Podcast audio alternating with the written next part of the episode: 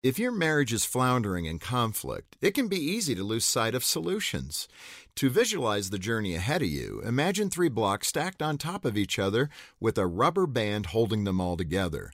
The block on the bottom is forgiveness, the block in the middle is reconciliation, and the block on top is restoration. The rubber band holding all three together is trust. Recovering a broken relationship begins with the first block, forgiveness. Forgiveness is the foundation upon which reconciliation and restoration are built. Forgiveness sets you free from resentment and enables you to move forward in your relationship. The second block, reconciliation, means that you and your spouse have stopped battling over who's right and who's wrong.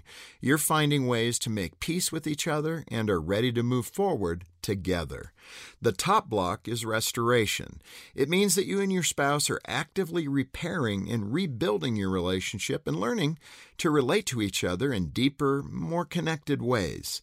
And again, trust is what holds everything together. Trust is believing that your spouse is putting as much effort into your marriage recovery as you are.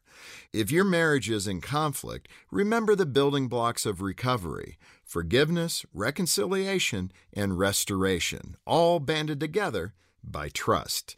To help your marriage thrive, go to FocusOnTheFamily.com. I'm Jim Daly.